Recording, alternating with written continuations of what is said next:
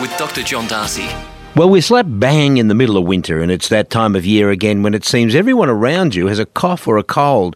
There are over 100 different viruses that can cause the common cold, and they're changing all the time, which makes it hard to find a cure. While many people go and see their GP expecting to be prescribed antibiotics, the National Prescribing Service is urging people to try other remedies first.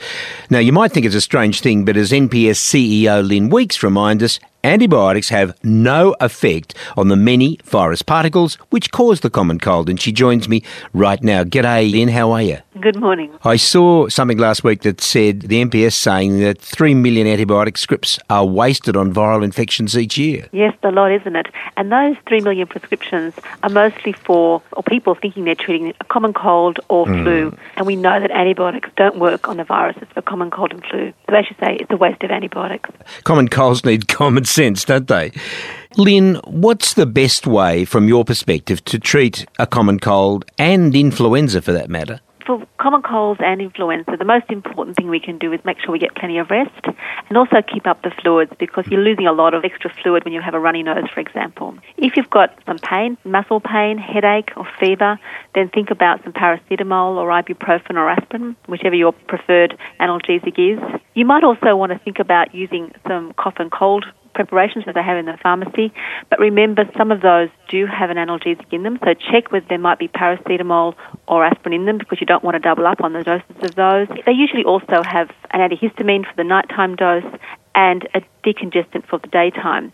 If you do have high blood pressure, be really careful about the mm. decongestant because some people can't use those. And so check with your doctor if it's okay for you or with your pharmacist. Most coughs don't need an antibiotic, but if you're a smoker, you can be in a bit of strife with a cold, can't you? That's right. And those people who are smokers or who have um, asthma or what we call COPD, and those people who have it will know what that is.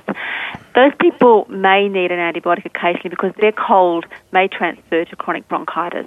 That's not the cough that some of us get at the end of a cold, but it's a chronic ongoing cough. And those people will know to see their doctor and they may need to use antibiotics for some time. Now, I know in most of the children's hospitals around Australia they have no cough medicines and they say honey and lemon can be just as effective.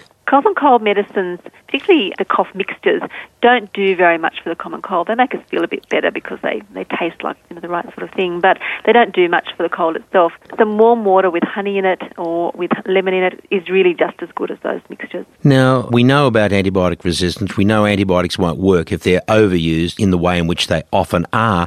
But tell me, how can people get to know the medicines better? The best way to get to know your medicines is to check on the label for the name of the medicine, read the CMI, so Consumer Medicines Information is a pamphlet that's available for every medicine that comes on prescription. So ask your pharmacist for the CMI, yes. read about the medicine, make sure you know what you're taking and what you're taking it for. And there's the medicine name finder for people who can go online, which will help as well. That's right. If you if you want to go onto the internet, you can look at the NPS medicine name finder, and that will help you identify the active ingredient in your medicine. That can be very important, particularly with antibiotics for people who have allergies. They might want to check up that they're not taking the antibiotics that they're allergic to. And the good thing is you can always ask your pharmacist and your doctor. So it's great advice, Lynn. Thanks very much for, for talking with me on Health Matters. With thanks to NPS, the National Prescribing Service, sponsors of this segment. For a fact sheet on antibiotics and the common cold, go to nps.org.au or to find the active ingredient in your medicine, go to nps.org.au forward slash medicine name finder and enter the name of the medicine you have been prescribed. And still to come, staying slim this winter.